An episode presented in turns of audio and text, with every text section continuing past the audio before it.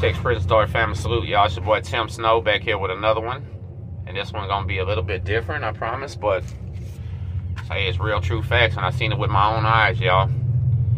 See, everybody underestimates the LGBTQ community. Everybody thinks they're on the inside getting abused, getting attacked, and all that other stuff, but in reality, they got some gangsters too, man. And it's unbelievable. The number one leader of the LGBTQ car at Beaumont Medium, one of the most dangerous prisons in the damn country, was from Galveston, no lie. It was Red from 53rd Street, Oleander Holmes. Red was a gangster down here that had some type of change going on. I'm not sure. I don't know what happened with Red, but Red literally moved to Dallas, Texas, and started transforming into a woman, taking hormones. He was growing, you know what I'm saying? Red was still gangster. One of the famous murder cases down here. I won't talk too much about it, but one of the men that was on the run for years moved to Dallas and was staying with Red. It wasn't on no type of weirdo shit or nothing, Red said. Just was childhood friends and needed a place to stay. Red was serving 30 years. And the first time that I ever had any interaction with Red, I couldn't believe it, man. And it was none of my doing. But I was literally coming out the chow hall with my partner Rico from Southwest Houston. Little Rico, man, is the person that really taught me how to do fed time. I ain't gonna lie, man. Shout out to Rico Rawls. I love you, brother, if you see this. Because I was overconfident when I got to the feds. I thought these state beds had me ready for it, but it didn't, man. Rico had to grab me and teach me a lot of things, and he did. And I love him for it, because there's a lot of men that'll just watch you fail, and they'll take joy in watching you fail. But when Rico seen that big 60 on my back, he said, oh no, this one is gonna make it. And he was the guy third day there that pulled me up and sat me in a chair and said, come sit right here, cuz. And showed me that we didn't even have to sit in the day room no more. We put the chair up top and sit on his door. Deal with nobody, man. It was nice. But the first time that we dealt with Red, me and Rico was coming out the chow hall together, because we always walked together. A man from Louisiana walked dead up to Rico and said, yo, homie, I need a favor, man. Can you please come over here with me real quick while I talk to Red? And Rico was already in 5 years. He was used to this type of shit. So he said, yeah, all right, no problem. And I said, cuz, what? He said, man, that's my homie, man. Listen, we're just going to go over there and listen. Don't say one fucking word, no matter what happens, and we'll walk off, cuz that's what we're gonna do. I say, all right then. I wasn't understanding why. Okay, the politics in the prison are so tough that a man will not, I repeat, will not walk up to a LGBTQ guy by himself and say anything. Never. Because rumors will start, and they'll say, oh, he was over there saying this, he was over there saying that. So to even approach one, you will bring your homie with you. And it ain't out of fear or nothing. It's out of respect for your other friends and the other people in the car, so they know you ain't trying to touch that boy. You got a problem with that boy or something like that. You know what I mean? So literally we were there as the witnesses, and I wasn't even understanding at first. And it was a pretty serious situation. The man walked up to Red kind of smiling like, hey, Red, what's up? Red was all fucking seriousness. Red said, hey, man, we got to fix this goddamn situation right now. The guy said, I agree. I wasn't paying attention, but back behind Red was another LGBTQ person. It was somebody from El Paso, I think, that had just showed up. Had this long, curly, flowing hair. And was not, oh, man, made an ugly man. So you can imagine the ugly woman he made, but he was all the way female. You know what I'm saying? Every way that he moved, every way that he acted, everything. Okay, so here's where I realized the situation is. Red said right away, pay attention, man. And he pointed at that fucking, at his friend.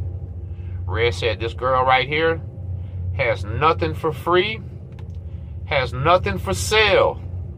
And nobody's going to take nothing from her either. And that's big facts. And then Red looked over there and said, come here.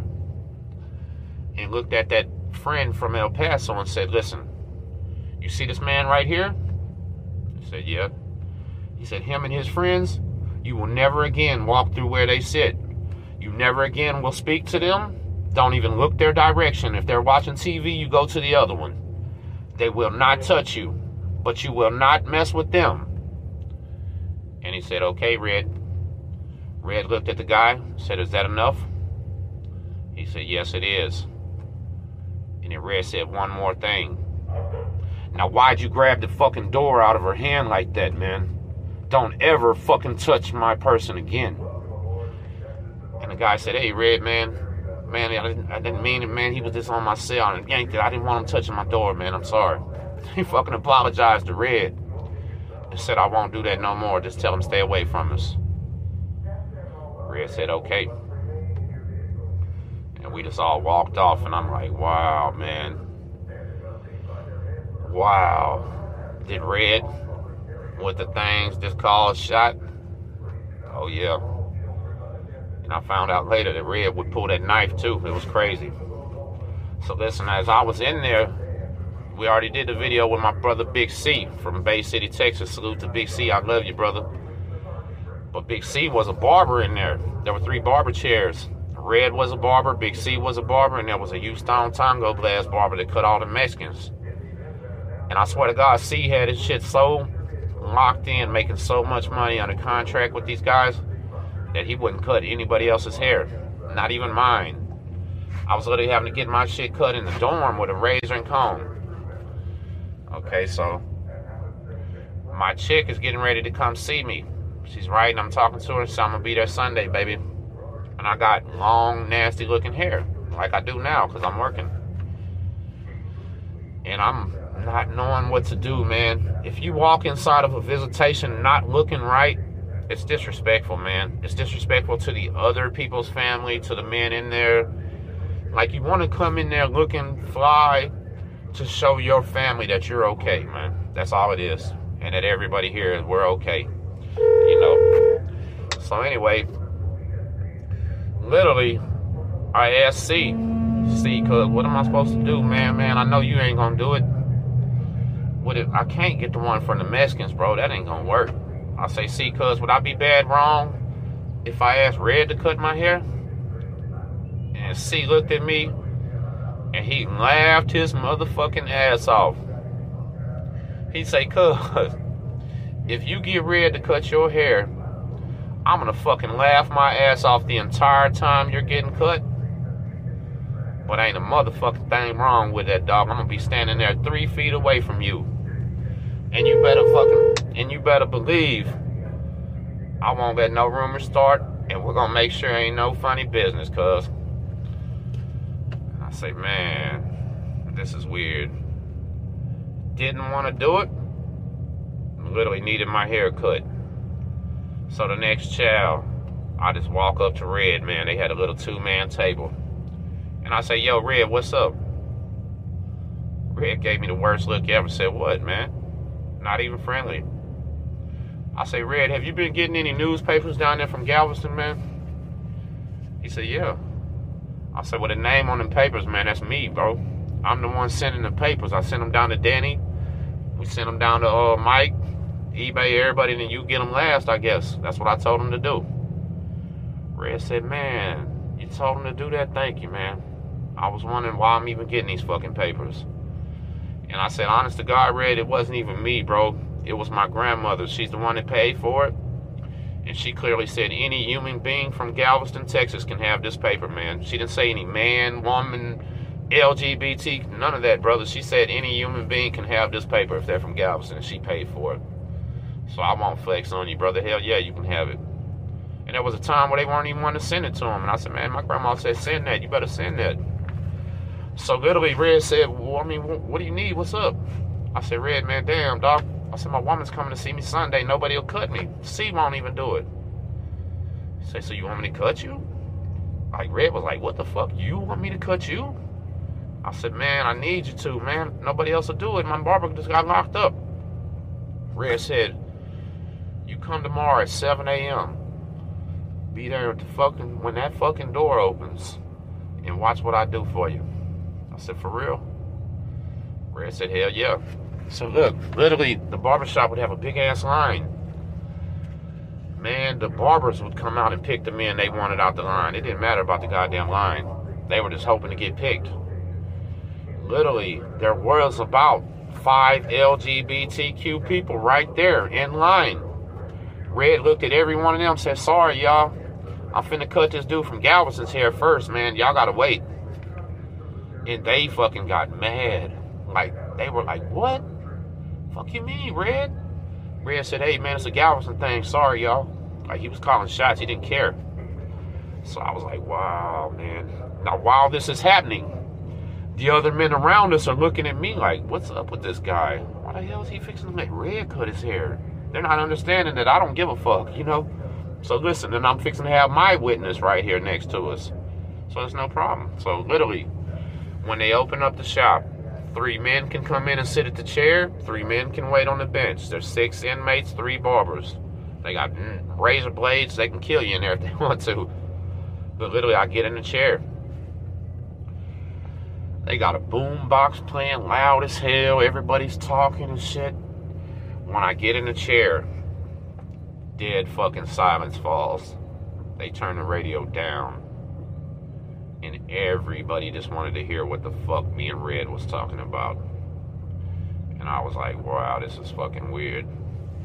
And shout out to Red, because listen, Red transformed right back to a dude on me, man, and was like, what's up, cuz, man? I know these fucking hoe-ass motherfuckers in here be rough on me, but I got 30 goddamn years for hurling my mud, cuz, and these motherfuckers, half these bitches told, fuck these motherfuckers, I got my goddamn knife and I'm here for 30 fucking years and nobody gonna do shit to me. And I appreciate you letting me cut your fucking hair, nigga. That's what he told me. And I say, Red, homie, man, it's all good, baby. I just need, my woman's coming, I love her, and I don't wanna look bad. And he said, I got you, man. And I say, well, how much do I owe you? Red said, not a goddamn thing, I'll see you later. And did some shit like that. Hey, man, that Red didn't do nothing like that. Like, he came back to a man for a minute. When I got out the chair, he went back to being himself. And I literally got that haircut right there. Big C himself. Listened to every single word. He shut the fuck up. Didn't even let his customer talk. Just for that fact. And I got my damn haircut. Had the best visit ever. And I didn't talk to Red no more. That's how weird it was. But they literally told me when the Mexicans jumped on me, Red pulled out that sword too and was ready to go to action. And seeing them told Red, man, we don't want your help, bro. Sorry. And that's how it goes, man. So, you know, Red somewhere in there doing 30 years, living a fucked up life, but holding it down for the people that are just like him. So, you know, it's big respect, man. And I just wanted to give y'all something a little different. Make sure y'all hit the subscribe button, hit the thumbs up, all that stuff. It's Texas Prison Stories, Tim Sno.